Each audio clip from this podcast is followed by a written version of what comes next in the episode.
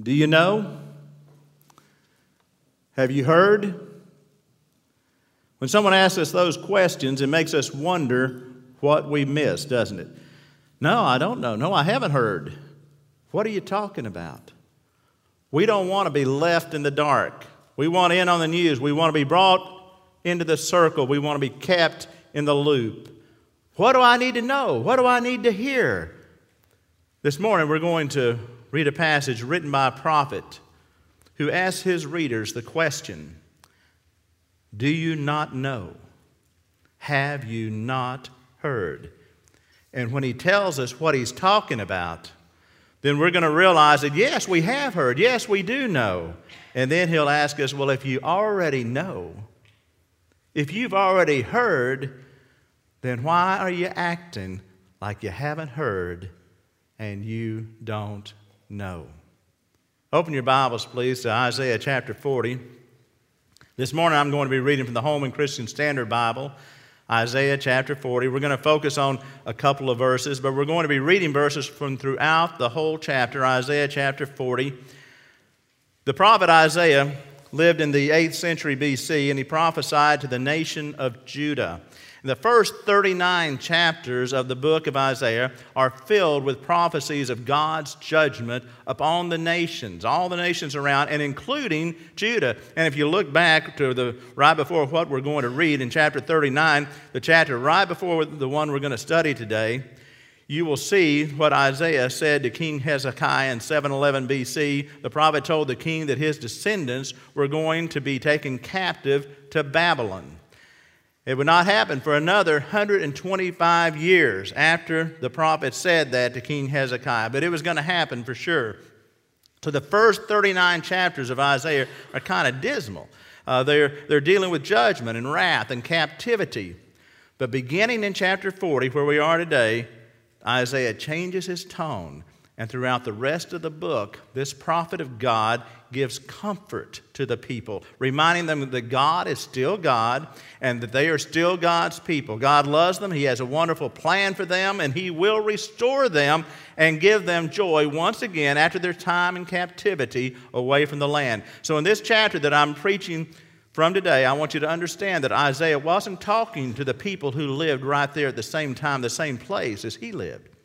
He wasn't even talking to the people who would live 125 years later when Babylon destroyed Jerusalem and took the Jewish people captive. But he, in this passage, he is talking to the people who would be living as captives in Babylon even 70 years after that. And inspired by the Holy Spirit, the prophet Isaiah wrote for a future generation, a generation that would live nearly two centuries later, a generation of Jewish people who would find themselves in captivity in a foreign land and wondering, how did we get here? And what in the world are we going to do? God knew that the people living then would be confused, they would be frustrated, they would be discouraged, they would be despairing. So God wanted to give them a word of comfort through the prophet Isaiah. And look at how Isaiah begins this chapter. Chapter 40 and verses 1 and 2, he says, Comfort, comfort my people, says your God. Speak tenderly to Jerusalem and announce to her that her time of forced labor is over. Her iniquity has been pardoned, and she has received from the Lord's hand double for all her sins. So these words tell us who this chapter was written for. It was written for those Jewish people to be alive when the Babylonian captivity was just about to end. The chapter begins with the promise that the judgment upon them has been completed it was a special word to them, telling them that God had not forgotten them and that He was about to end their 70 years of captivity and return them to their homeland. But although this passage was written especially for that generation of Jews, it also speaks to us today. Whenever we find ourselves in a situation or circumstance that makes us wonder whether God is really out there, and if He is, whether He really knows and cares about us. This passage speaks to us when hurricanes like Harvey and Irma bring destruction to the place we live. This passage speaks to us when we find our nation's leaders clashing with the leaders of other nations, leading us to the brink of war. This passage speaks to us when we hear of a gunman walking into a, a small country church and killing half the congregation. This passage speaks to us when we hear story after story after story of celebrities and political leaders who have committed unethical, immoral, and even criminal acts. This passage speaks to us as our society turns away from God, His ways, His will. Would you stand with me for the reading of our focal passage from God's Word? You can read aloud with me from the screen. We're going to begin in verse 27, Isaiah 40, verses 27 and 28. Read aloud with me if you would. Jacob, why do you say, and Israel, why do you assert, my way is hidden from the Lord, and my claim is ignored by my God? Do you not know? Have you not heard? Yahweh is the everlasting God, the creator of the whole earth. He never grows faint or weary. There is no limit to his understanding. Now, read that verse again. Do you not know? Have you not heard? Yahweh is the everlasting God, the creator of the whole earth. He never grows faint or weary. There is no limit to his understanding. Whatever you're facing in your life right now, I have a word of comfort and encouragement for you. I want to join Isaiah in reminding you that God is still God and that the Lord knows you. He is aware of all of your situations, your circumstances. God has not forgotten you, and He wants to remind you not to forget Him. Do you not know? Have you not heard? God is still God, and God is still in control. Would you pray with me? Father, in the name of Jesus, I pray that you would fill me with your spirit and that you would preach through me. I pray that today we as a congregation would just renew our, our realization of who you are and, and our commitment to you and our submission to you and our recognition that even when things go wrong in our lives, you are still God and you are still in control.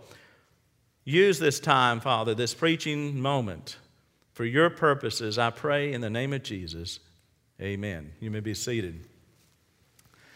So, two times in this chapter, in verse 21 and then again in the verse 28 that we just read, Isaiah grabbed, asked those two rhetorical questions that are intended to just kind of grab us by the shoulders and shake us. He says, Do you not know? Have you not heard? And the things that Isaiah is shocked to find that his readers have forgotten are some very basic truths about God. Isaiah is amazed that the very children of God are acting as though God does not exist. They're worrying, they're complaining about their situation, their circumstances, there as they are in captivity, uh, as though God could do nothing about those situations, those circumstances. They feel abandoned by God, when in reality, they are in the very place that they are in precisely because God put them there. You know, when life is not going the way you and I plan for it to go, our first thought is to turn to God and ask, you know, what's up? We assume that He, God, like us, must be totally surprised by the terrible thing that has just come into our lives. It's as though we expect God to look at us and say, I'm as surprised as you are. I never saw this coming. Uh, this really caught me off guard. That's you know, what a small God we must think that we have. Isaiah wants to wake us up to the realities of who God is and how mighty and powerful and amazing God is. It's as though Isaiah wants to just slap us in the face and bring us to our senses. Do you not know? Have you not heard? Those questions are like an echo to the questions that were probably on the minds of the Jews who were in captivity and they felt abandoned by God. They wondered, Lord, do you not know what is happening to me? Lord, have you not heard about the crisis I'm in? And Isaiah throws those unanswered questions back at the people and asks, Well, do you not know that Yahweh is God? Have you not heard how great He is? You and I, many times in our lives, we wonder whether God notices us and what we're going through. Many times we feel like asking, God, can you not see what's happening? Why, why are you not helping me? And at those points in our lives, you and I need to be reminded of who God is and of how great God is. Now, if you'll look at verse 28 you'll see an outline for the major points that Isaiah is making about God in this chapter. If you like, you could even number right down through there one, two, three, four. And those are the key points. And as we are going to be bouncing around this chapter, we're going to look at those four points and we're going to see some other verses that talk about the same thing. The four major points about Yahweh first, He is the everlasting God. That's number one. That means that God is always God. Number two, he is the creator of the whole earth. Do you see that, that, that verse? That means that God made everything. The third point is that he never grows faint or weary. That means there is nothing, nothing that God cannot do. And then number four, there is no limit to his understanding. That means that there is nothing that God does not understand. So we're going to look at those four, and we're going to see what Isaiah reminds us about those four aspects of God here in this chapter. First, he is the everlasting God. You, know, you might want to underline those three words in your Bible the everlasting God. Each of those words and that phrase is important in understanding the greatness of God. We're going to look at the third word first. Yahweh is the everlasting God. Yahweh is not just some powerful force. Not just someone who is stronger and more powerful than any other person in the world. Yahweh is not like you and me. Yahweh is God. You know, there's a difference between God and man, although sometimes we forget it. You know, throughout history, there have been many powerful men and women, many powerful men and women who have risen to high positions, accumulated great wealth, and taken control of people and nations. But every now, listen to this every powerful man and woman who has ever lived is either dead or dying.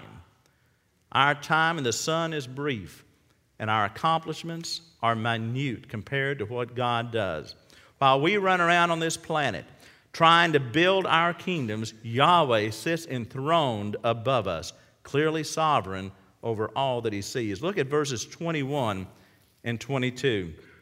Do you not know? Have you not heard? Has it not been declared to you from the beginning? Have you not considered the foundations of the earth? God is enthroned above the circle of the earth. Its inhabitants are like grasshoppers. He stretches out the heavens like thin cloth and spreads them out like a tent to live in.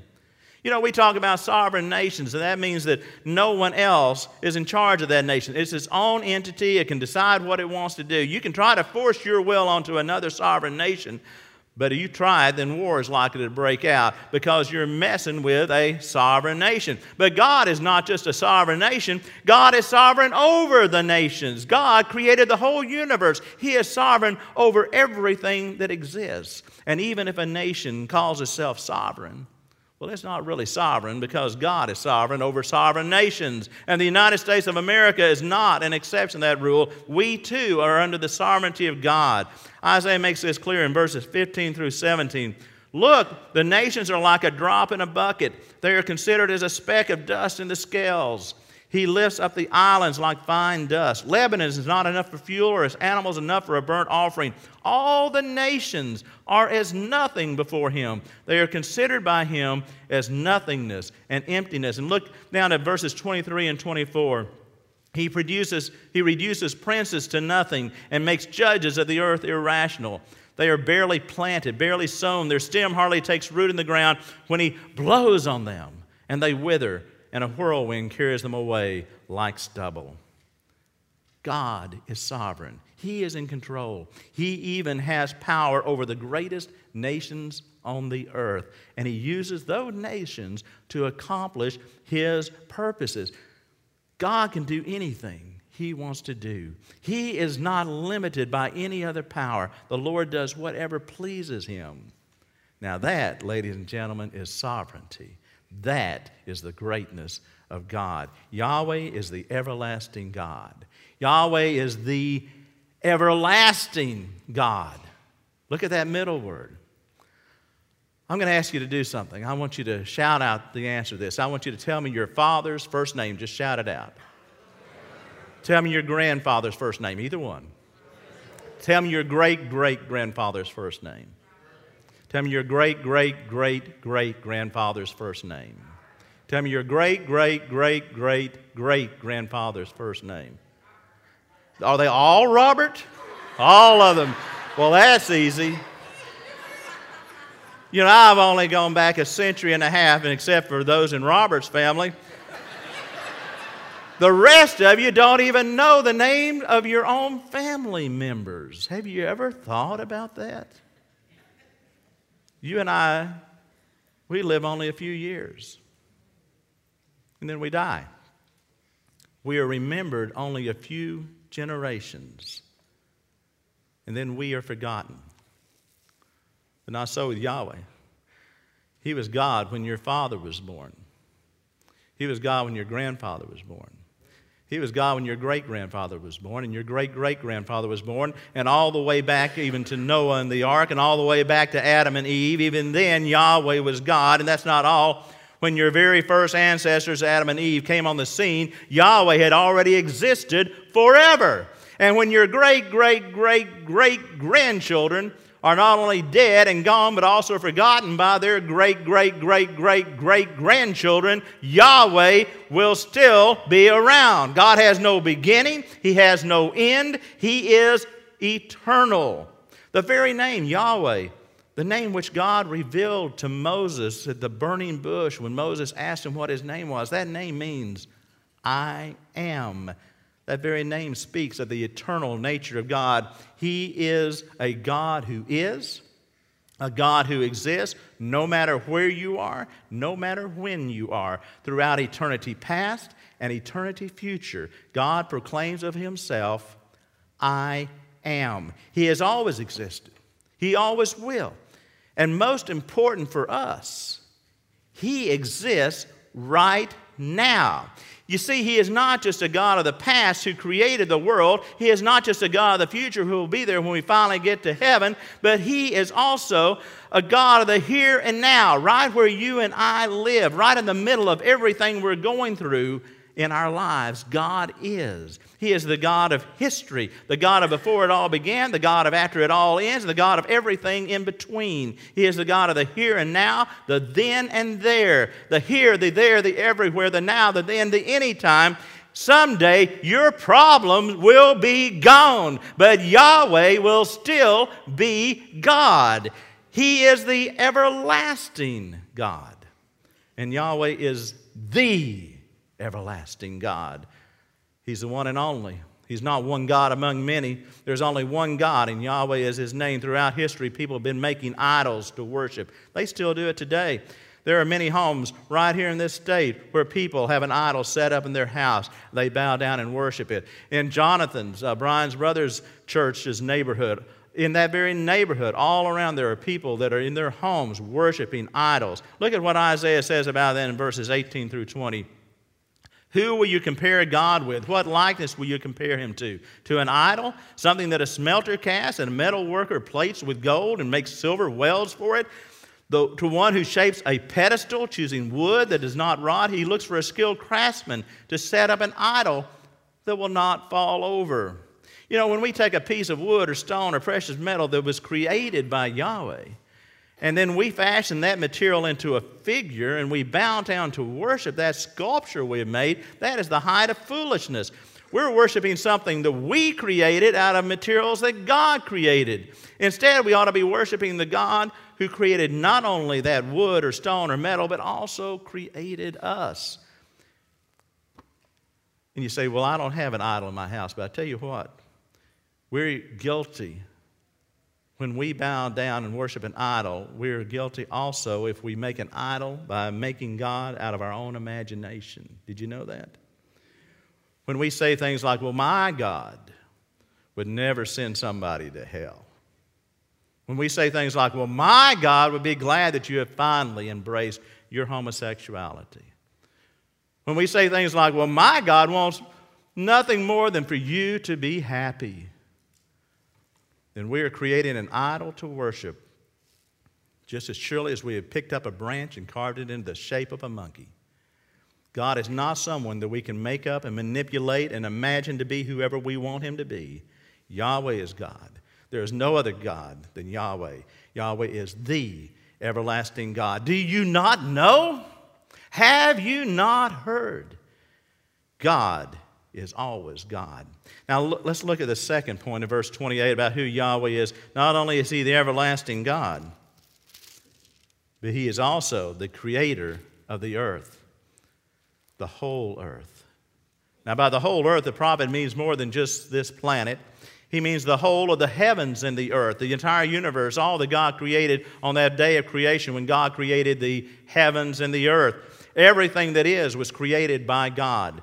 And in verse 12, the prophet uses some figures of speech, some, some word pictures, some spatial metaphors to try to describe the greatness of God. He's talking about how big God is compared to everything He has created in an effort to just get us to catch the idea of God's greatness. Look at verse 12. Who has measured the waters in the hollow of his hand, or marked off the heavens with the span of his hand? Who has gathered the dust of the earth in a, in a measure, or weighed the mountains in a balance with the hills in the scales? You know, some Bibles translate this phrase by describing God as the creator of the ends of the earth. The ends of the earth. Not just the parts. I like that because it's not just the parts of the creation that you, you can see and know about, but even the very extremities of it. The depths of the ocean, the heights of the mountain, the farthest points of outer space. God created it all, even the ends of the earth. And that's why the Great Commission in Acts 1 8 tells us to go beyond our Jerusalem, beyond our Judea, even beyond our Samaria. And where does it tell us to go? To the ends of the earth, because God created those too. I think the Israelites must have felt like they had gone to the ends of the earth. They were exiled away from their promised land in Babylon.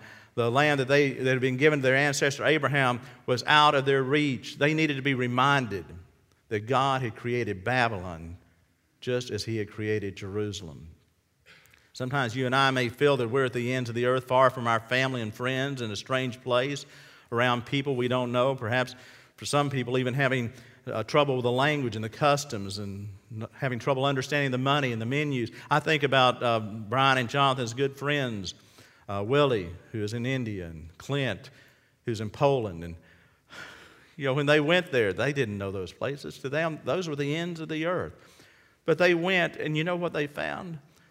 They found that they were not some God forsaken places, they were God created places. And God was already there when they arrived. God had already been there because He created the ends of the earth.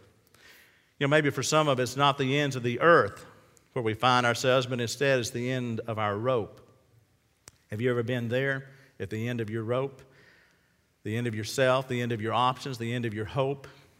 You find yourself not only discouraged and despairing, but totally depressed, seeing no way out of the mess in which you find yourself enmeshed. Have you ever been there? I've been there.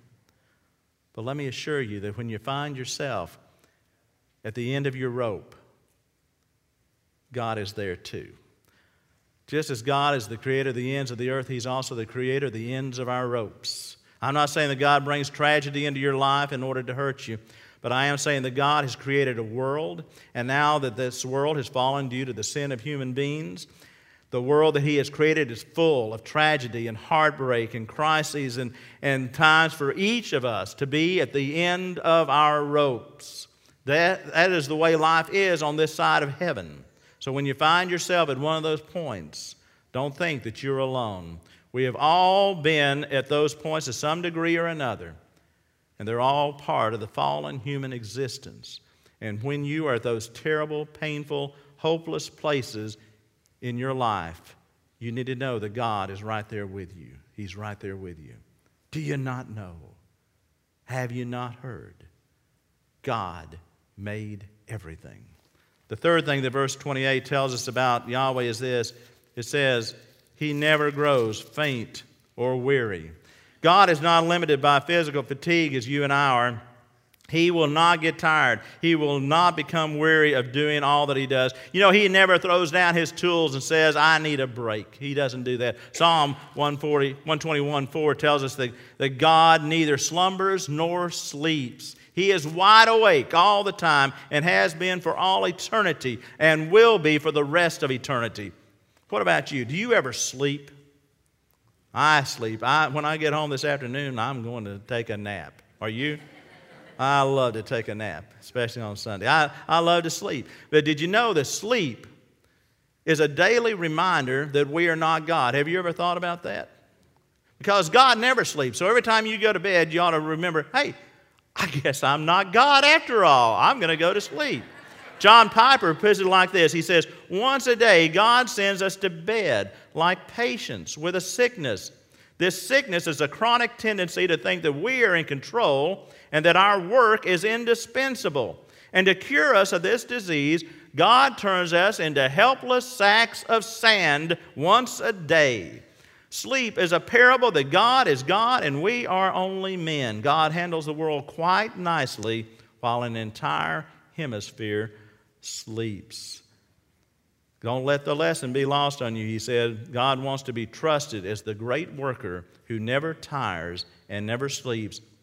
He is not nearly so impressed with our late nights and early mornings as he is with the peaceful trust that casts all anxieties on him and sleeps. We sleep every day, but God doesn't.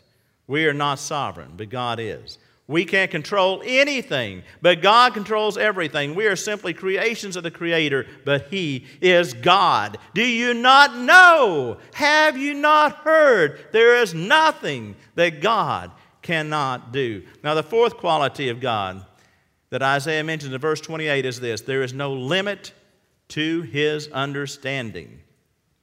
Now, the New International Version translates it like this His understanding no one can fathom. The word fathom is a nautical term. It's a unit of measurement used to describe how deep a body of water is. And what Isaiah is saying is that God's knowledge, understanding, and wisdom are they're so deep that they cannot even be measured. Imagine yourself looking down a hole. Just, just do this and look down that hole, and it's so deep you cannot even see the bottom of it. And, and, and even when you shine a light of a bright spotlight down there, you can't see the bottom. And when you drop a rock in that hole and you listen, you wait, and you listen, you wait, to hear when it's going to hit the bottom, you never hear it hit the bottom. It's that deep. And that's how deep is the understanding of God. So deep that it cannot possibly be measured. Some translations say that the Lord's understanding is unsearchable, unsearchable. You know, in this information age, we find ourselves able to search much more easily and more effectively than ever before. Now, you may not believe this, especially those of you who are young. But just a few years ago, if we wanted to know something, we had to go to a building called a library. and we had to go to books, and we would skim through entire books. And then we would go to a special book called The Reader's Guide to Periodicals. And we would look up key words in that book to find magazines that had articles about the topic we were researching. And we would write that down on a little piece of paper and take it to the reference desk. And they would go get that magazine and bring it back to us, and we could look at it and take notes on it, but we couldn't take it home. We would have to get that magazine back before we left the library. Now, today, I love libraries, but we don't go to them quite as much as we did. We can do our research at home, in our office, or even at Starbucks while we sip on a latte or munch on a muffin. We sit in front of our own computer or our iPad or our iPhone.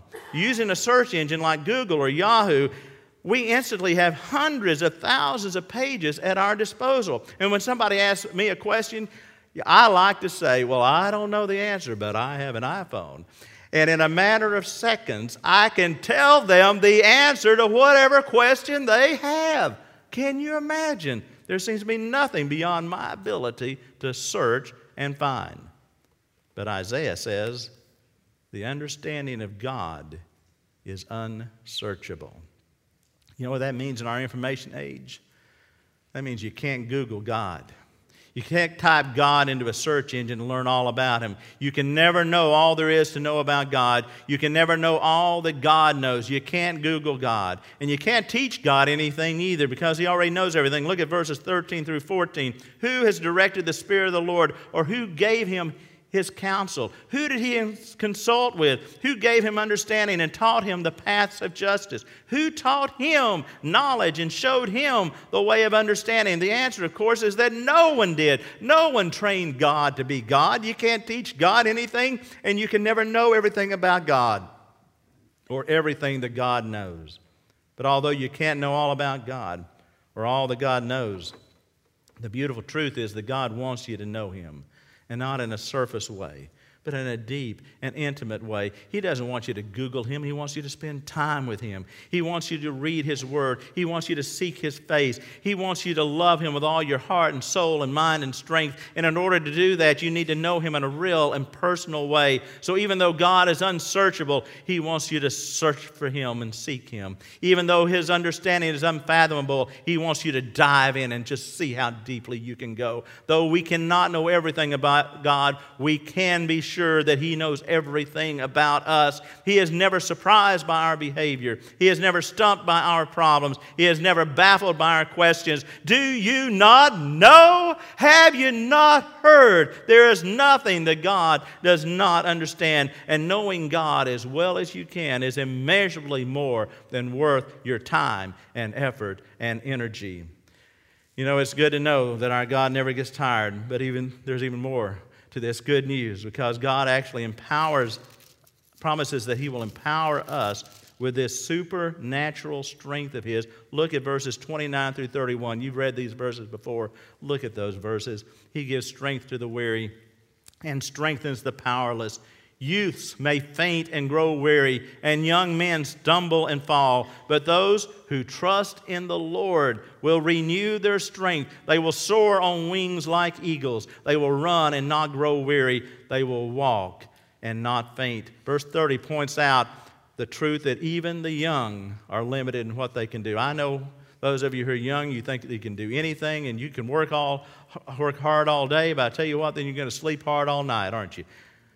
But God gives strength to us that is more than the natural strength of youth. He gives us supernatural strength to face the challenges and the trials of our lives. And the best news is that He gives it not to those who are strong already, but to those of us who really need it. Those of us who are weary and tired. Those of us who are powerless and helpless. God gives His strength to us if we will trust in Him.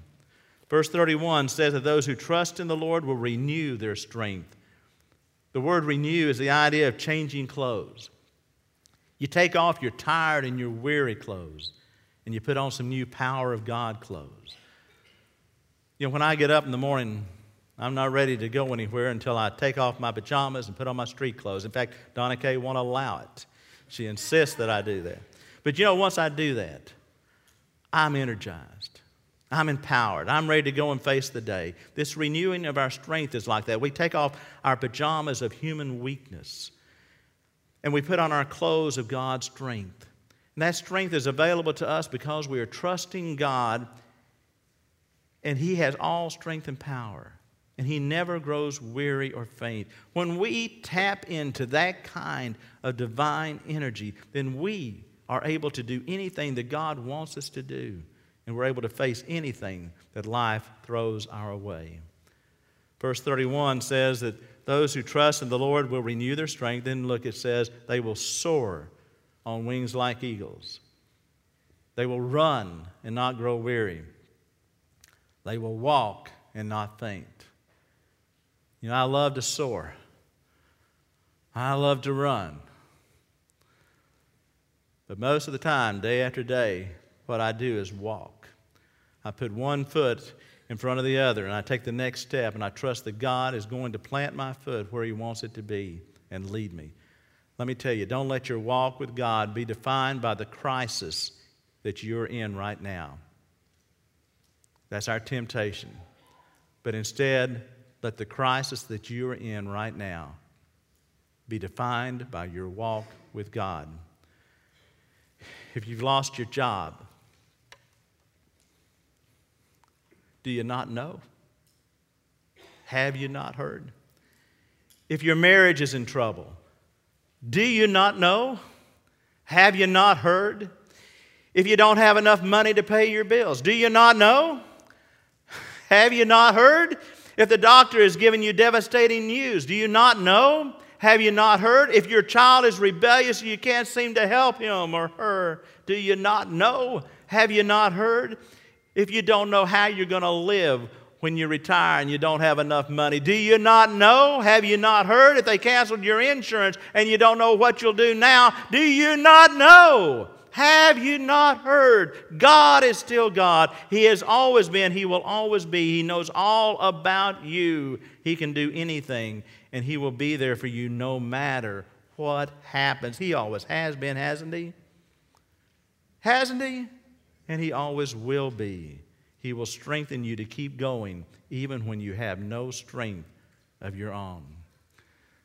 This morning, I wanted to remind you of some things that most of us here already know, just to encourage us, just to give us comfort, just to help us turn our focus from our problems to Jesus. You and I should know these truths. I mean, here we are at this wonderful church. We've heard these things before. Sometimes we forget it. We're reminded today. But did you know, have you heard, that there are some people that if we ask these questions of them, they would have to say, Well, no, I, I didn't know. No, I haven't heard. They don't know about the greatness of God. They, they, they haven't heard about the love of God. They don't know about the power of God. They don't know that God sent His Son, Jesus Christ, to come and live a perfect life, but then die on the cross to pay for our sins and rise from the dead to forgive us and give us eternity. They don't know that Jesus is the answer to every problem and every crisis they will ever face. And how will they know? How will they ever know unless you and I tell them what we know? This morning, the invitation is for you to make a new commitment to God, to, to love Him with all your heart, to trust God with all your problems, and to to share God with all your neighbors. Do you not know? Have you not heard? This morning I'm going to ask our overseers if they would be here at the front and how would you respond to that invitation to make a new commitment? You might want to come to the front and talk to one of them. You might want to come and spend some time at the altar. Maybe you're here today and you're saying, Well, I'm one of those. I may have heard a little bit, but I've not heard enough. But right now, I know that I don't have Jesus to take care of me day by day. I've never trusted Him as my Savior. Maybe today you're one who says, I'm ready to make that commitment, like the one Sydney talked about a couple of weeks ago. Maybe today you're going to say, I need what you're talking about. I need that kind of relationship with God through Jesus. Maybe you want to come and talk to one of these overseers and they can share with you how you can even leave here today having that relationship. Do you not know? Have you not heard? However, God leads you to respond, you do that right now. Would you stand? Father, we just thank you so much for your love, for the, for the greatness and power that you have, your sovereignty, how you care for us, how you meet every one of our needs, solve every one of our problems, how you're always with us no matter what. You've never left us, you've never left us alone. Sometimes, Father, I, I, confess, sometimes I look to the past and I see those things and how you've worked in my life, and then I look to the future and I think, well, now He's going to let me down. And I confess that, Father, because you've taken care of me from day one. And I know you're going to take care of me today last. I want to live that way. I want to live that way knowing it. I want to live that way showing it I pray this in Jesus' name. Amen. Now you come as God leads you. Come right now as God leads you.